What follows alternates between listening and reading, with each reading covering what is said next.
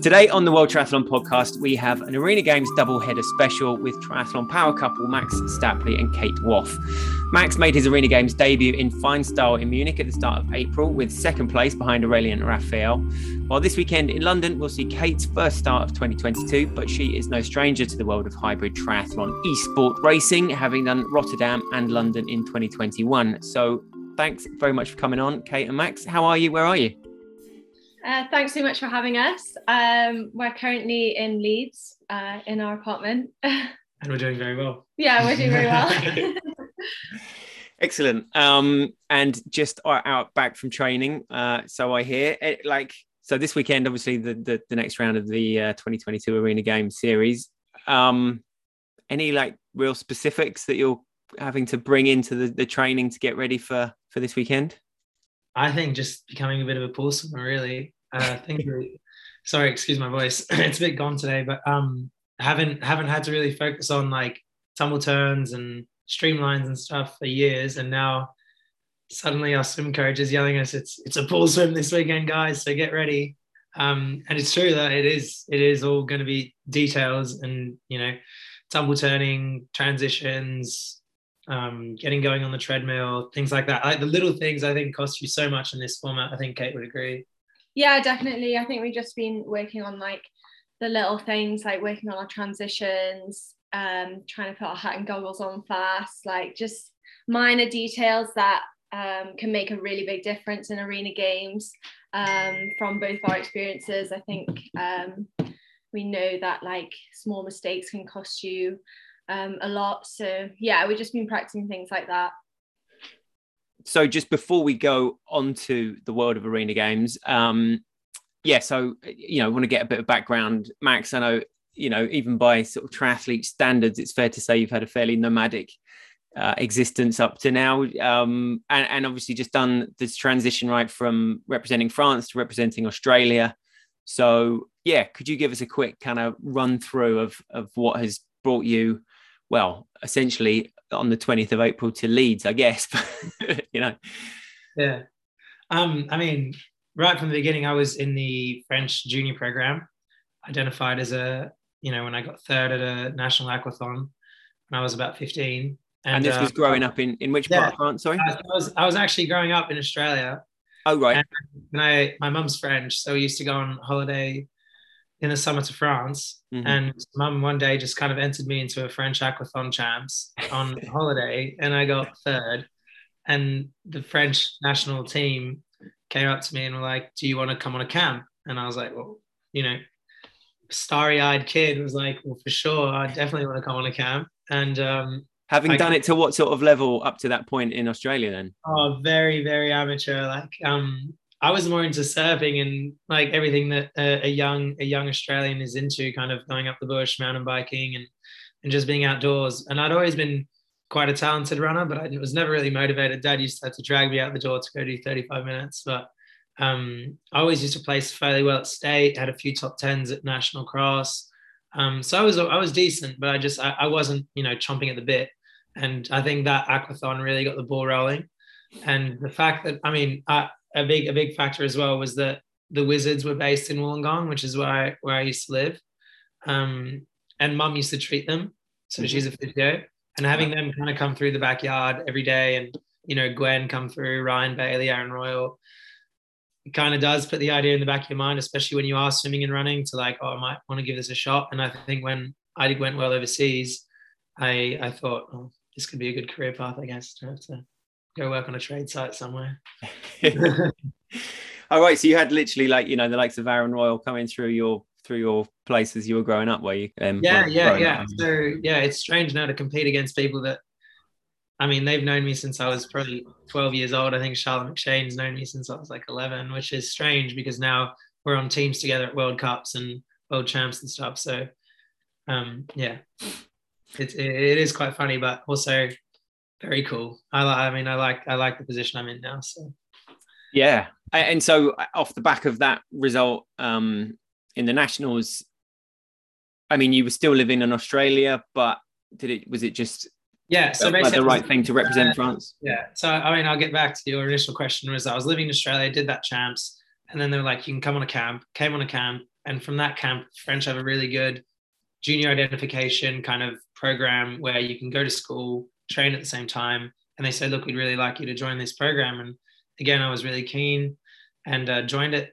Was a part of it for three years in Montpellier and Saint Raphael Mhm. and finished my schooling there, which was also a big change for me because I'd been in English and now transitioned to French and the whole kind of culture shock. So it was a big eye opener for me in terms of, you know, what is elite sport, a different culture, a different way of doing things. And um, yeah, came out the other side and and I, to be honest, I you know, I wasn't very happy towards the end. And I think I needed to come home, come back to Australia. I think I'd kind of lost touch with the boy that left and the guy that came back. And um, and yeah, I think it was just logical for me to transition to Australia because I I was never going to really rekindle that that flame that was lost as I left the the French Mm. French system. Yeah, I think that's the easiest way to put it. And also the fact that Jamie Turner was such a big influence and he was head of head of Australia like high performance at the time, not a high performance director, he was the high performance coach. Um, and yeah, and I, I just began my transition back, and finally through COVID it got done. So yeah, represent. Ah, right. So it was in that in that period that yeah, you were it seemed like a good good time to to go through that sort of. Yeah, But you went to France speaking French, did you? Like that was you were already through your mum spoke good French, and or were you kind of going in Yeah, there fairly So again, I get the back backstory to that is we lived in Montreal and I'd been to a French school. Right. Yeah. So I did have I did have background in schooling in French. I didn't come in completely like English speaking, learn French. No, I, I'd always spoken French at home with my mom, English with my dad, because my mom's from Paris, my dad's from London. Um, and that's kind of how we operated at home was that one wouldn't reply if we spoke to the other in the wrong language. So I was always kind of inculcated to, to, to maintain my French side despite being 17,000 kilometers away from Paris. Mhm. Um, so when I came back to France, it was it, there was a, a transition, obviously, like being a lot more smooth in everyday life and stuff like that. But um, no, it was it was it was a rather easy one as opposed to someone who'd never spoken French at home yet. Yeah. So- Interesting, yeah. And Kate, you know, from your perspective, I suppose, yeah, like, you know, you've both you've both kind of coming through at a similar stage, obviously, very sort of, you know, similar ages and so on. And um, yeah, was there? I suppose it's it's interesting that between the three, between the two of you, you know, three intimately, three different sort of national setups, right? That all, all very kind of established from from the French to the Australian to the GB one. So, yeah, are there any not, I suppose, literal similarities, but through your kind of pathway coming through, and obviously having cer- certain figures that were there to spur you on and, and to inspire you as a as a younger triathlete as well. I mean, yeah, I guess I think Max and I have had very different kind of introductions to triathlon in that I kind of did my first triathlon when I was probably about seven or eight years old, having um, swam with a club since I can remember, um, mainly focused on my running when I was a kid and um, always done a lot of cycling with my dad and my granddad. Um, so yeah, I think um, we're different from that perspective. But yeah, I obviously was coming um, to an age where my first Olympics that I really kind of was captivated by was London 2012, and obviously watch the Brownlees dominate, watch people like Helen Jenkins um, compete really well, and that was so inspiring to me.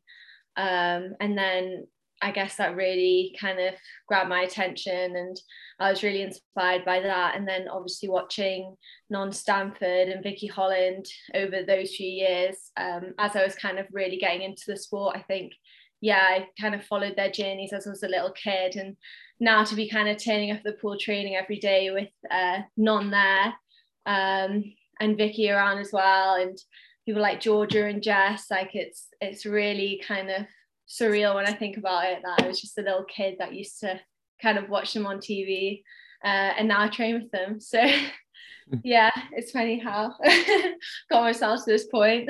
But equally, I guess you know it's you know when you put it like that, and it all it all sounds so straightforward in a way, but you know it's not, and and you've obviously had to put yourself through a lot to get to that point as well. Uh, and you know, Max, you were obviously out of your kind of comfort zone towards the end of your time in France, as you said. Um, and and both of you, I guess, are coming from like the other the flip side of coming through those established national federations is there's a there's a huge amount of pressure, right? For every athlete that they are investing a lot of money in comes the pressure of needing to get those results and so on. So, yeah, Kate, have you is that something that you have felt, uh, you know, kind of emerging from the shadows of all those people you've just name checked as well, and knowing that there's an expectation of someone wearing the British triathlete suit um, to get those results? Yeah, I think so. I think it's always kind of set the bar high as to what kind of the standard in British triathlon is. Um, but I think it's made kind of the younger generation try and meet that expectation. And that's probably why we have such a strong um, array of athletes coming through the ranks at the moment because there has kind of always been that that bar set right at the top um, to try and hit and um, I've always thought of myself as someone who kind of thrives under pressure and um, especially when it comes to the big r- races and championships. So yeah, it's never been something that's kind of um, kind of overwhelmed me or scared me. Um, it's just kind of being something that I've done from such a young age. And um, i guess like when i was 12 years old my biggest race of the year was national champs and i get got as nervous for that race as i do now for world champs. So there's always kind of being that nervousness and expectation on myself but it's just the level of competition has just kind of increased as i've grown with age. So it has kind of been like a a steady increase as to kind of what my standard has been if that makes sense. The eight year old me was as nervous, probably if not more, because I think like to think I'm a bit better at managing my nerves 15 years later. But um, yeah, I got as nervous for those races as I do for a world champs now. So it's kind of it's just been part of my life, my whole life. So mm. um, yeah, I've just grown with that, I guess. So you guys are obviously a couple, but are you there with a view to have you been there sort of through the closed season and that was kind of like a, a choice given the sort of residual pandemic situation going on? Or um, have you just recently come there to to kick off the season and, and do the arena games? Um no i mean i, I live here full time so right. we live together um train together and shop together do everything together. Um no yeah basically I, I got to a point at the end of 2020 where uh, 2021 sorry where I I had to make a choice as, uh, in terms of in terms of coaching, and I'd, I'd, I'd recently just got with Kate and came to visit her for two weeks and she's never left. We you know we, we met in Girona. We'd met before, but we got together in Girona mm-hmm. and uh, traveled to Korea. Had a great time, great results, especially for Kate. And you know, uh, she said, you know, why don't you come out in two weeks' time? And I was like, okay came to visit me in Leeds, said he was staying for three weeks, and then he never left. and now it's April. yeah, and she's still trying to get me out. no, um, I just to be honest though, I, I I showed up and and just saw the environment, saw the group, saw the the, the professionalism that's that, that exists here in Leeds, and I think that's a testament to the results they they they do obtain, especially with GB Tri and and the centres in Leeds and Loughborough. And I, I did, I mean, selfishly did want to be a part of that, and and I'm very grateful that I have been able to be included in that, and um, and yeah, just to be a value contributor and and and to just take part in, in what's going on here. And is that how it can work then? Uh, you know, as a valued contributor, and you know, what what kind of loopholes do you have to go through in a way, or, or hoops do you have to um, jump through in order to be like, oh yeah, come join us? Because presumably that that isn't something that everyone would be able to do. Yeah, um, I, I, I mean, I think obviously us being together is a big factor. Um, but second of all, I think it's just what you bring to the table, and I think that the people at the center liked what I could bring. I get on really, really well with you know the senior athletes here, such as Tom Bishop. I've known Non Stanford. We trained together through COVID because she was in Wollongong with her partner Aaron, uh, and um, and I think I just had some people vouching for me, and I got lucky. I think. Yeah, yeah the girls' kind of contingency is pretty strong in Leeds, and um, the men's side was just, I mean, obviously there's some really strong athletes, but it was a much smaller group, and I think um, strong athletes that could kind of broaden out the group, especially over the grueling winters in Leeds. Um, were always welcome. So yeah, I think it, it came at a good time for the squad. And there were a lot of changes going on in Leeds Triathlon Centre anyway. So yeah, it worked well for Max to come then. well, yeah, and after your I saw you post a couple of pictures on your Insta after Munich, and you know the people bigging you up and saying well done and stuff ranged from like your Barbara Riveros greats to Tim Don to it was it was amazing the the sort of selection. So yeah, obviously the you've got the, the guys vouching for you there. Oh yeah, I, I think again, I think that's just that's just kind of what you mentioned at the top of the show was the fact that I have been through so many kind of systems, groups, places. Is I I have been very that's very fortunate. Like I, I won't lie, like to have met all those people and to have spoken to you know been able to train with Vincent Luis and Marten Van Riel, Aaron, Ryan, Gwen, to see how they operate and to also kind of understand, okay, that's what it takes. And and yeah, just to have them on, on side, I think is always a good thing. Mm. if they are on side. I don't know. Equally, obviously, in Australia, you've got Joel just moving over there, um, kind of, yeah, doing the opposite direction, I suppose. So, how does that factor in terms of um, you know, there's no sense of what's happening over there, and perhaps kind of missing out a little bit on on the the sort of the new regime that's taking part there, or um, I think obviously Joel, you know, his resume speaks for for itself. You know, like he was obviously is obviously one of the most successful coaches in the history of the sport, and I think a lot of people would would wonder why I wouldn't go and join that that setup on the Gold Coast. And I think personally, having been stuck in Australia for two years with COVID, um, we were blocked from leaving the country. We couldn't race, we couldn't compete, we couldn't even, you know, go to different states. And I know that has changed now, but at the time when I left in 21, it was still that was still the case. And I think, you know, once I met Kate and my life started to become more and more European, and my group was here, I just, you know, it was it, it wasn't really thought of. Like I, I I did consider going back home and, and, and basing out of the Gold Coast and those centers that TA have got going, I'm sure are great. I just think for my personal position right now, this is where I need to be, and this is also where I want to be as well. So I think mm. I'd rather be happy in the cold than with some cake in the sun. Oh. That's beautifully put. I get some brownie points for that. and equally, I guess that that was a very unique set of circumstances to that period of time, right? The the whole kind of you know, if you want to, there was there was that period of right. This is this is the Australian setup. It was pre-Olympic. There was lockdown, and that that was how they sort of it had to be dealt with, right? So that yeah, I guess is hopefully something that we won't have to return to anyway. Yeah, and and you know, at the time where I was having to make my coaching decision and and and all those decisions in October, November, the, the country was still closed. So mm. yeah, I I, I didn't I, I wasn't in a place where I wanted to deal with that. I didn't want to deal with having to wonder when and where my next race was. And I know that that has evolved and it has changed. But if you look at the races that have happened in Australia at the start of the year, it was still limited. The Kiwis couldn't travel because the restrictions were still in place. So I just I just wanted to be amongst. And I know that Europe's where triathlon lives. And yeah, just want to be able to race every weekend or, you know, whether that be ITU, Arena Games, whether that be French Grand Prix racing, which is also very important for me, and Bundesliga, or yeah, mm. just to be able just to be amongst it, I think is is is why I'm here as well. Yeah.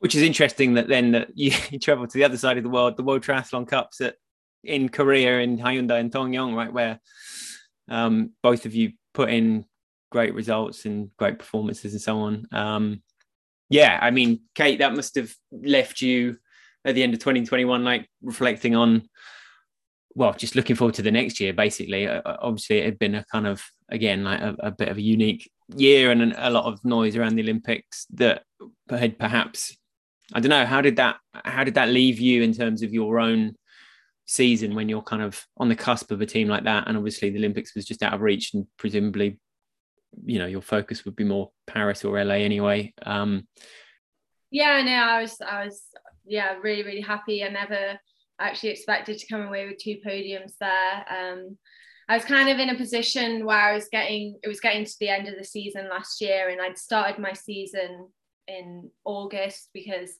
I'd been injured all at the start of last year. So I kind of was getting towards the end of the season and I felt like I'd just got going. So I kind of saw the two World Cups in Korea, which I knew was going to be a bit of a crazy trip with all the restrictions there were with COVID. But I just really, really wanted to race still. Um, and I think because I still kind of had that fire going into the races, that kind of gave me an advantage in itself, just because I was just so excited to still be racing and it was October.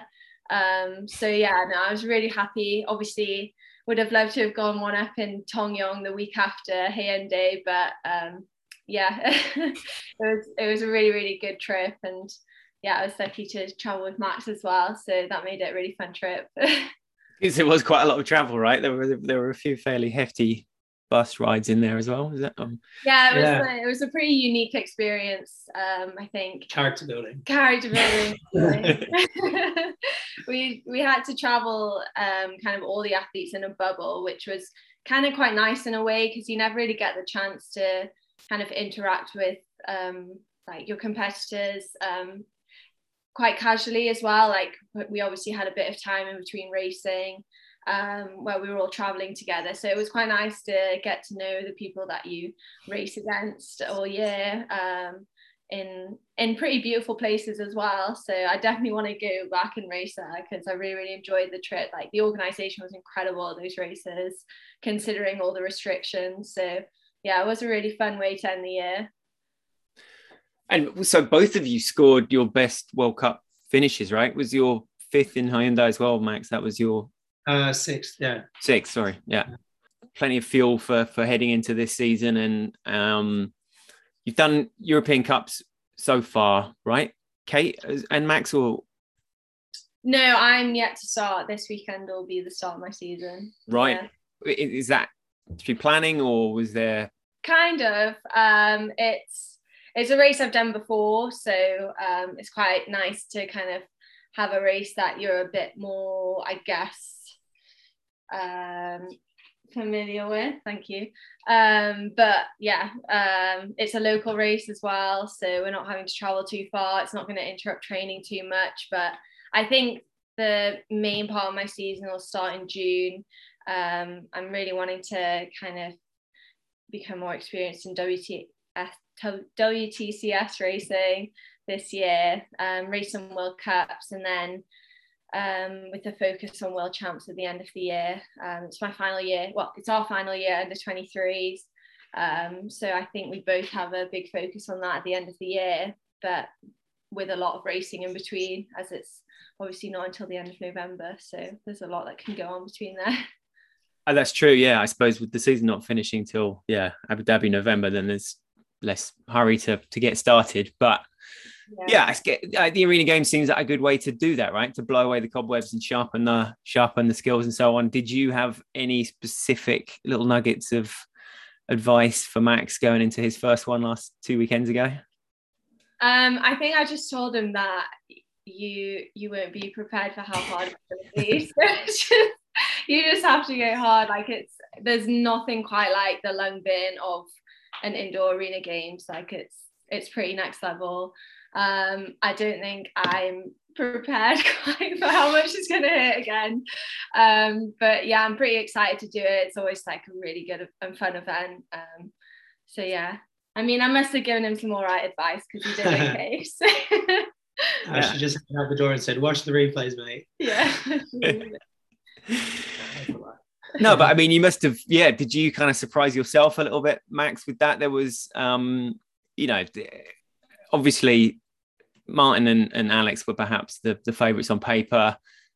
Uh, Aurelien, you know, the oldest guy in the field, and what was probably considered by most kind of a new new school format, he then just blew it apart, didn't he?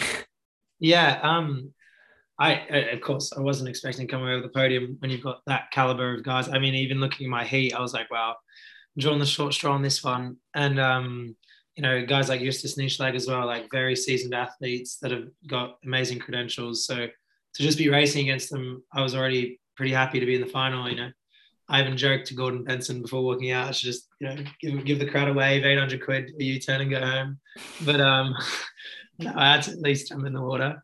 But um, um, no, it was it was it, you know it was it was coming away with second. It was it was great. I I think I could have gone a bit earlier on the sprint and maybe I would have been able to bridge, but it was um no it, it's it, it is a whole new format because you learn so much about the kind of Zwift algorithm. You learn a lot about you know what it's like to swim after a run or stuff like you would never ever do in a triathlon.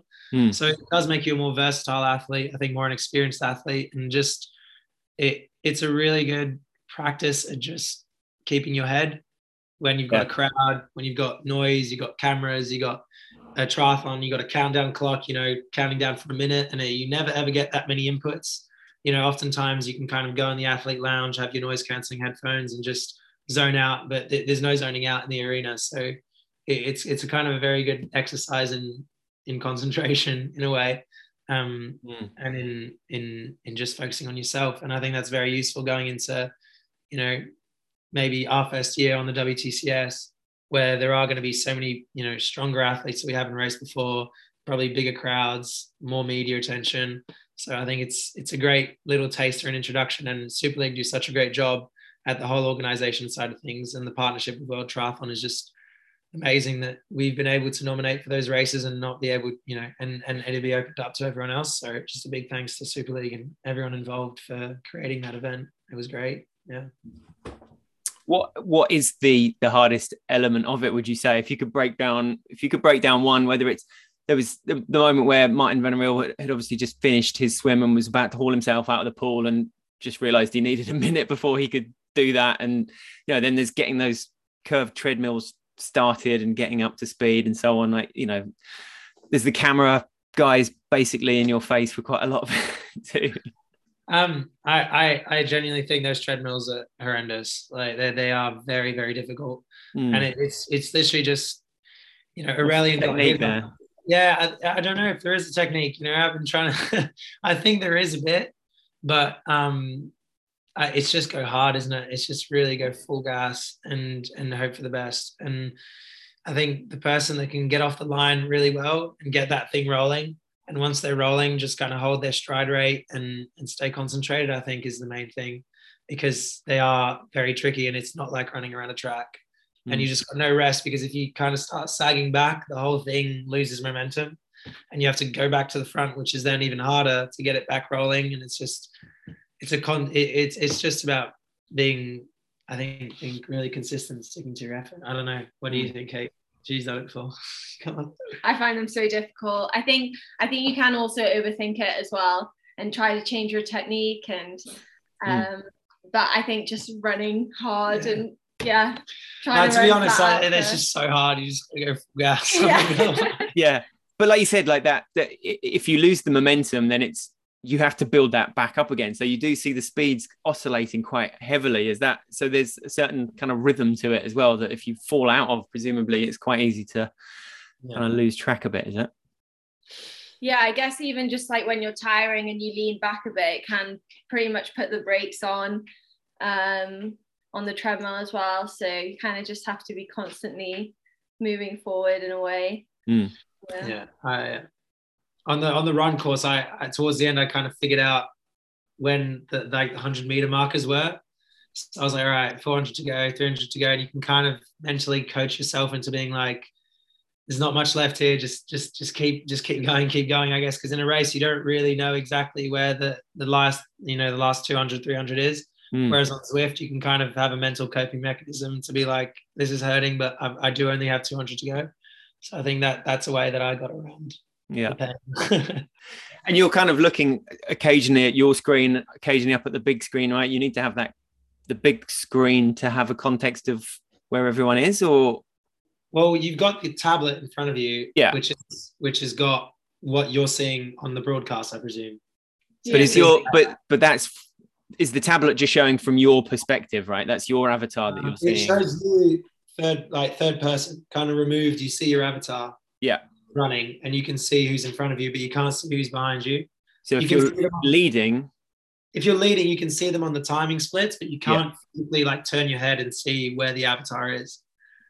Um, but if you looked at the big screen, you'd have that slightly more kind of pack view, yeah. right? If yeah. you look at the big screen, you've got I think you've got the what's broadcast to the public. So yeah. you can you can see where everyone is. but mm. when you're looking at your own screen, you can just see yourself and the splits. And, and then I suppose it's also like the pacing through each of those stages, right? You can kind of tell whoever's able to keep the consistency going through the three stages seems to be the one that that does well. And there's obviously some that would just freaking fall off down the end there as well. So yeah, when you're sort of struggling to jam on your goggles and hoping that you've got them straight enough so you're not getting water coming in the side and so on. There's yeah, that whole multiple things to think about. Scrambling, yeah, and especially now they've all been kind of regimented and like the rules are in place that you do need to have goggles on, you do need to have shoes on, so you can't just be like, oh, cap, go. You've got to be like cap, goggles, and then when you get out, they've got to be back in the box. Otherwise, that's five seconds, and five second penalty on on arena games. I think is your race pretty much over. Like it's finished and the atmosphere in there in Munich, obviously there was some restrictions still, but great. You could see as Justus Nieschlag came out and the crowd kind of erupted and the look across his face of just that, oh yeah, this is this is something a bit new. And then obviously the uh, Olympic aqua park is going to be sold out. So Kate, you've got to be thinking there's going to be a bit of a boost there. You're going to be milking the crowd. Yeah yeah no I'm, I'm so excited. I've never really competed in front of like as big a crowd as this will be especially a home crowd uh kate's so. Been practicing her walkout. She's got her nails done so look out for those. Yeah i did get my nails done especially today. So i hope to have a zoom in on that. Are they like smiley faces? What have you got on there? Yeah, yeah no no nice oh, well, I'm wearing. I got given the yellow suit, which I wasn't too happy about initially because I'm not sure about the color yellow. but I thought I was going to fully embrace it, so I got yellow nails as well. So yeah, strong. yeah, if Super League listened to this before the race, please can have a little zoom in. and part of that is presumably just to keep your uh, keep your spirits up when when the chips are down halfway through the race and you catch a glimpse of your nails, and that's gonna yeah yeah that's true. Perk you up. All around. I'm not sure you'll see me smiling in that race, but maybe afterwards or before. Yeah. Yeah. but you know, know, having that having that atmosphere, I think, could be. I mean, it must have been quite weird last year racing in there in a completely empty um, venue. Yeah, it was a really strange experience, I have to say. It just felt like um, a really, I don't know, just it felt like more like a training session, I guess, but with kind of girls that you race against because it was weird without um, the crowd. So it will be really, really cool to have a crowd there this weekend. Mm. I'm excited. I mean, that's kind of the whole ethos of it, isn't it? Like it's in arena games, and what's an arena without people in there? And yeah, it, sort of feels that both from a spectator point of view, in and outside of the arena, and the athlete point of view, it could just kind of elevate it to a whole different level. You just can't get that arena atmosphere in in a standard kind of outdoor course, can you? Well, we we so for the heats, there weren't too many people there, but then in the finals, in we in Munich, sorry, um, we the boys came a bit later after the girls, and and they were just erupting every time a German would come out, and we, we kind of you know wandered out of the warm up zone and, and had a look, and it was you know it wasn't it was only like fifty percent full, but it was still super loud, and we are like, wow, this is actually pretty cool, you know. Mm. And when you walk out and people cheer, it's kind of it's kind of foreign because it doesn't really happen. It happens, but to a lesser extent when you're outdoors because the sound really reverberates indoors. So yeah, Oh, and off the water, yeah, those sort of yeah, a swim meet crowd makes a very specific kind of rumble noise, doesn't yeah. it? It's going to be. And actually, you know, it does. I suppose being up close and personal. I know you said like being in that environment means you're a bit more focused on what you've got to do, but at the same time, the crowd is going to be kind of as close as it's ever going to be for you know the bike and the run segment, especially. But um, well, no, the swim more than anything, I guess. Uh, but yeah, that, that extra opportunity to kind of interact a bit with the crowd and get the personalities of the athletes across is something that the arena games can bring that I think perhaps other formats maybe struggle with a bit. Yeah, definitely. And I guess because it's a smaller field as well, um, there is a lot more focus on the individual athletes. So yeah, I, I think it's going to be really exciting. drafting switched off for this one for the first time? Like, That you know. plot twist. Yeah, that is that was a plot twist yesterday at briefing. Um, yeah, I, I think you'll see a much more splintered race. I think you'll have people that would otherwise be in a pack that will end up a bit further back and vice versa. So with Alex, the power he was pushing, that he shouldn't have only got on the pack. He should he would have dropped all of us. That that power was ridiculous. And I think if he does that again, you know, that he'll be able that that that time he loses in the water will be all but negated by the end of the of the bike. Um, and then I think it'll change the way people ride the race. We'll have a bit less attacks, maybe a bit more of a, a linear effort. I mean, I think everyone will do will do their own thing, but um, it'll it'll it'll definitely be. I, I think even a bit harder. You know, we're sitting here saying it's already super hard, but the fact there's no drafting means you've literally just there's no you, you there's no moment where you can kind of just okay I'm in the pack I'm just gonna manage this you, you just got to go yeah you just got to basically just do a, a 4k TT every time Yeah, I think it's to be more like a, an individual time trial now because there's nowhere really to hide. Like you'll, the, because there's no pack, you can't. Yeah, like Mike said, you can't sit up at any point. Um, it's just yeah, as hard as you can go for that particular distance and time, um, and be able to kind of spread it across the the number of stages. So yeah, I think it's going to really, really change the racing dynamics. But yeah, um, it'll be interesting. yeah Was that um was that run through online the other day? The first that you'd heard about that then? Was that the the, Yeah. the bombshell Yeah. dropped? yeah they kind of told us at the start like there's going to be some changes. Um, but yeah, we weren't really expecting that, and it does really change the dynamic of racing, like we said. So Hmm. yeah, it was a big plot twist. yeah I'm not gonna lie I, when they yeah, like Kate said like when they said there were going to be changes I, I I thought you know maybe they're just going to tweak some box adjustments or where to put your shoes but to turn off the drafting I think is is definitely a big move So that I guess that takes the pressure somewhat off that first swim as well, does it? I think when you're up the road, it's always pretty good to just have that time, even if it makes the people behind work harder. You know, I, I don't know. I, th- I think you can bury yourself though by swimming a bit too hard. Um, but also, I just don't think you want to be. I don't think you want to be consciously being like, okay, I'm going to bridge on the bike because then you might not have the legs that day. So, you, I think you just got to race it. You just got to Hmm. race it like you'd race any race, but just know that you're on your own on the bike. Yeah. Maybe just like you, maybe how you would approach a mixed relay if you knew that your team was caught between two packs. I think is the way I'll, I'll approach it. Mhm. I don't know. Have to wait and see. Um, and yeah, what what what will it take to to catch Beth? Do you think Beth Potter, Kate? I mean, you know, you've had plenty of experience of being in and around her at the pointy end of races now, so. Yeah. I think i think the non-drafting will definitely change the change the game a bit. Um yeah i guess we'll just have to put her under a bit of pressure on the bike um if we can. And um i say we i guess there's a few people looking to kind of beat Beth this weekend as well. But um yeah i think i think the non-drafting will definitely play a part in that um and yeah, I guess just have to try and be the best athlete on the day.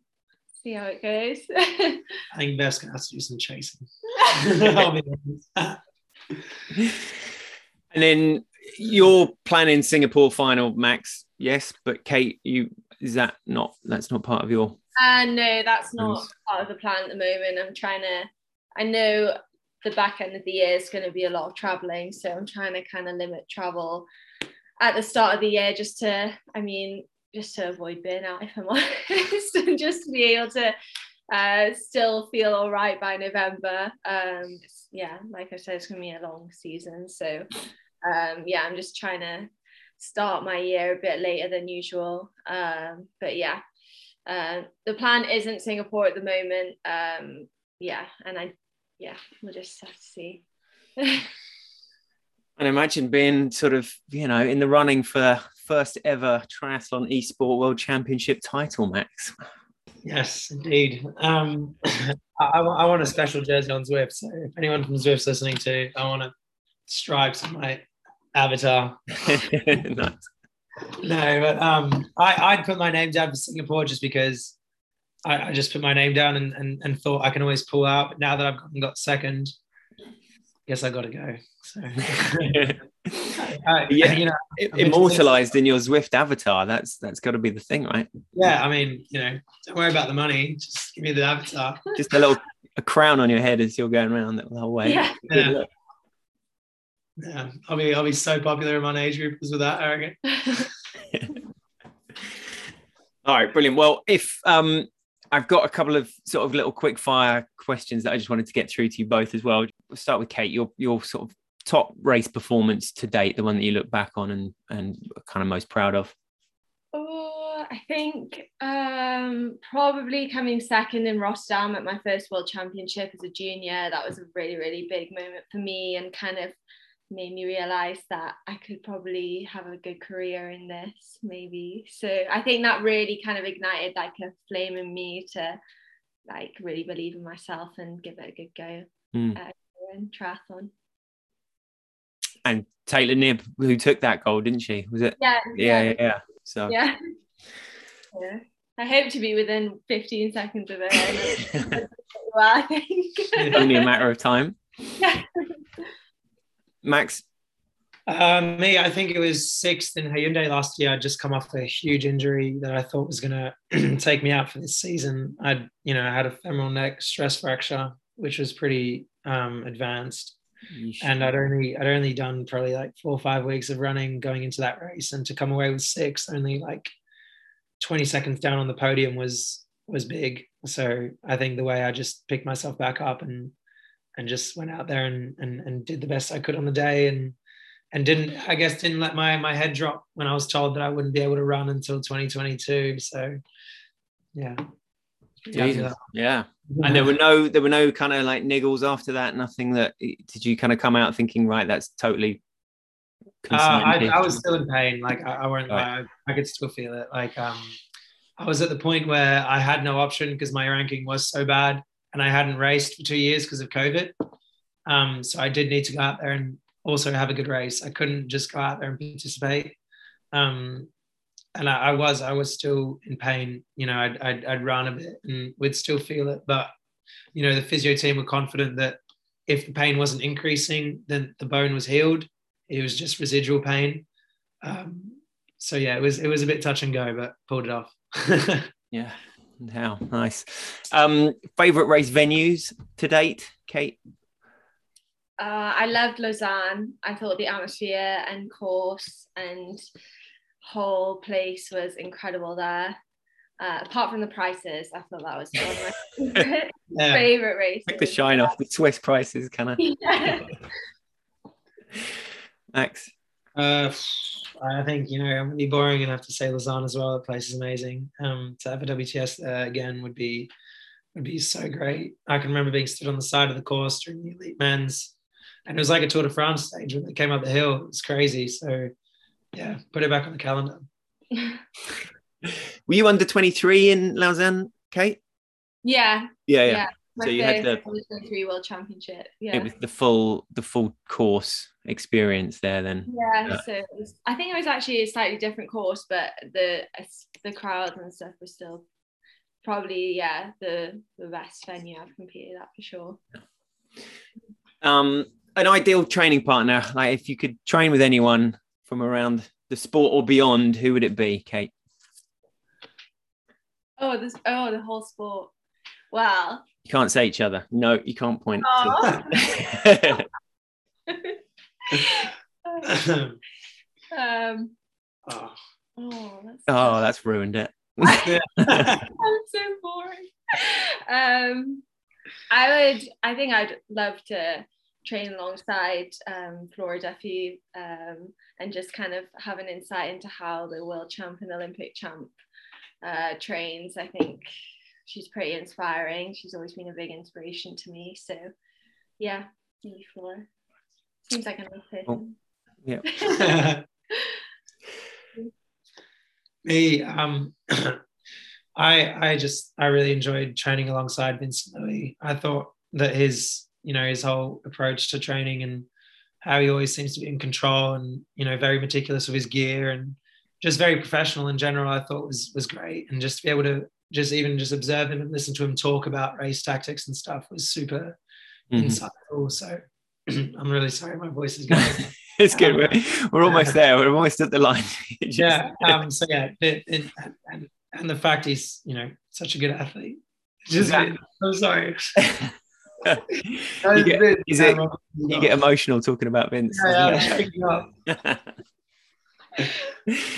but that was uh, that was Girona, was it? Like through 21 and just yeah. yeah so so you know what what we see of Vince and what we would kind of expect, I guess, of someone the way that he performs and presents himself is is pretty much how he carries it out yeah, through, yeah, through training.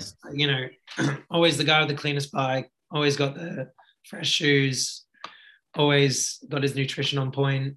You know, always in control in sessions, never never overextending, never doing more than he has to on top of his recovery. Just just the whole lot. He's just pro, isn't he? Yeah. Biggest influence on your career so far, Kate? Give Max a minute to rest his. okay, okay, absolutely. um.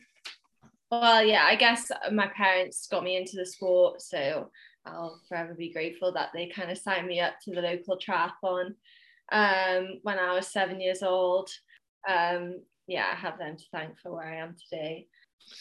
Um, I also like to thank my parents. they, yeah, I mean, they got me into it as well. Uh, they they paid for everything and and and did everything. But I think a person within triathlon who was a big influence was Jamie Turner, coach of the Wollongong Wizards. You know, instilled in me a lot of things that I carry with me today, and um, I still still talk to him very regularly he's uh, my coach and still kind of inputs on my training. So, yeah, Jamie Turner. You know, I think arguably the first one to have a an international group. You know, including Bubba Riveros, Aaron Royle, Ryan Bailey, Ryan Keane, Matt Sharp, Tyler Mislawchuk, Gwen Jorgensen. You know, a lot. Hmm. Um, all right. Finally, which format, if you could pick one, arena games, eliminator, sprint, standard, or relay, which which is your your top? Sprint. Yeah. Yes, at the moment it's the sprint. I'd say.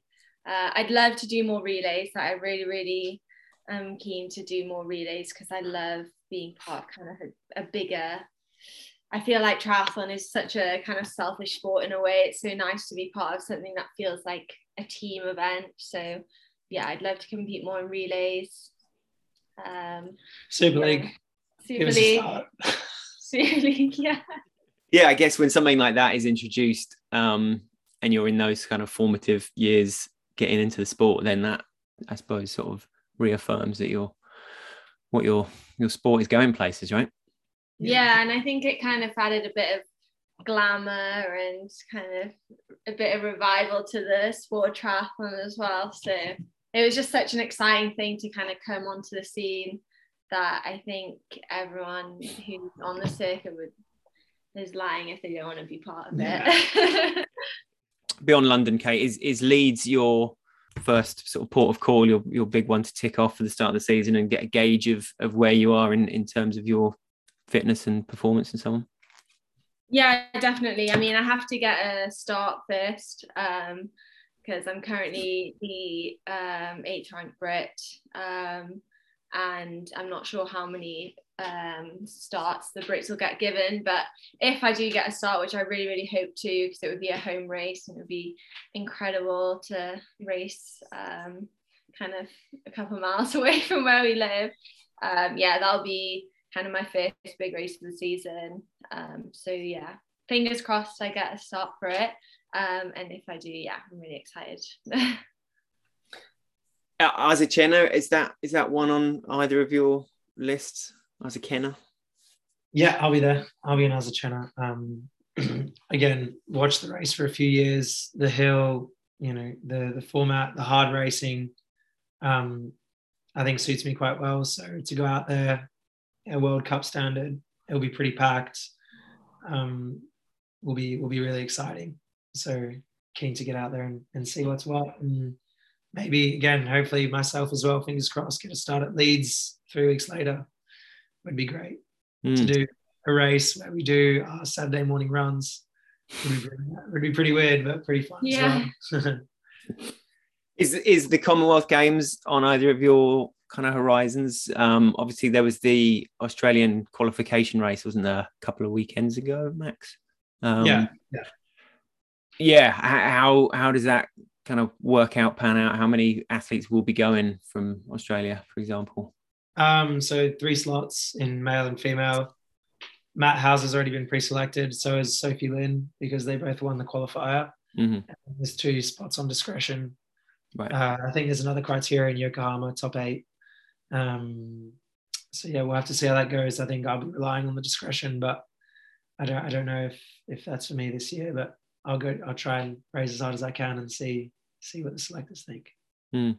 Yeah, I think um, for me, a selection would obviously be like a huge bonus. It's not kind of at the forefront, but yeah, I have to um, kind of get on certain start lines first to put myself in contention. So I haven't completely written it off. Um, I would absolutely love to go to a Con Games, especially um, one in England. But um, yeah, it's uh, it's going to be tough. There's only one uh, spot up for grabs um, in Team England, so yeah, it'll be competitive. But I haven't written it off. But it's also kind of not what I'm focusing my year around either. So mm. it would be a bonus, a big bonus. yeah. And then I guess nice to be in this kind of position you are now, whereby, you know, Paris is presumably on both your horizons. LA, perhaps, I don't know, as much, if not, if not more so, right? And but feeling like, you know, the your Haeundae's and Huato and um, Tongyeong results are obviously showing that the trajectory that you would want to be on at this kind of stage. Is that is that how you see it? Yeah, definitely. I think um, Paris is obviously, um, I think in both of our minds, there's like a long term goal, and obviously LA as well um, would be a focus for us. I think, yeah, I obviously would like to kind of build on uh, my results of last year and keep kind of working myself up the ranks um, and put myself in contention for a spot at Paris. Yeah, it's definitely uh, in my mind. Um, I think that's why I kind of want to just acquire some experience racing like the top level um, WTS races because um, I've only done one uh, so far. So I definitely just need to kind of expose myself to that high end um, level of racing. Hmm yeah, equally, I think any athlete's goal is to go to an Olympic Games. So you always aim for the next one, and I think that that like I'll just echo what Kate's been saying. Just is it's just about putting yourself out there at WTCS and and and racing the best guys and girls and and seeing what um what comes of it. Um, being at the front and and just just trying your best, and then I guess a lot of the selections out of our hands when it comes to anything that isn't automatic selection. So we don't have that criteria yet.